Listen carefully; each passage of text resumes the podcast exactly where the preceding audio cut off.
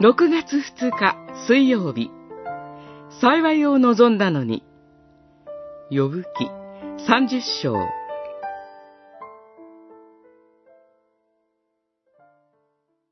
だが今は、私より若い者らが、私を嘲笑う。私は幸いを望んだのに、災いが来た。光を待っていたのに、闇が来た。三十章、一節、二十六節。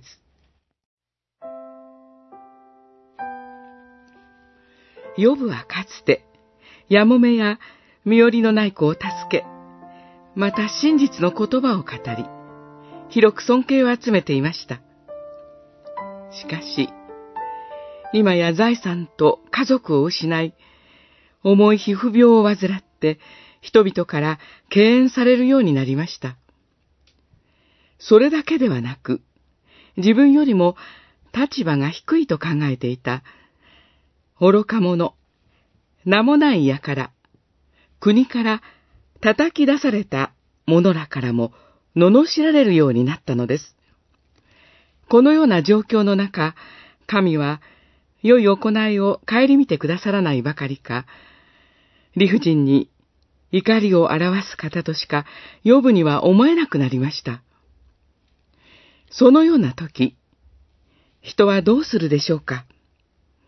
もはや神なしで生きていこうと思い定めるかもしれません。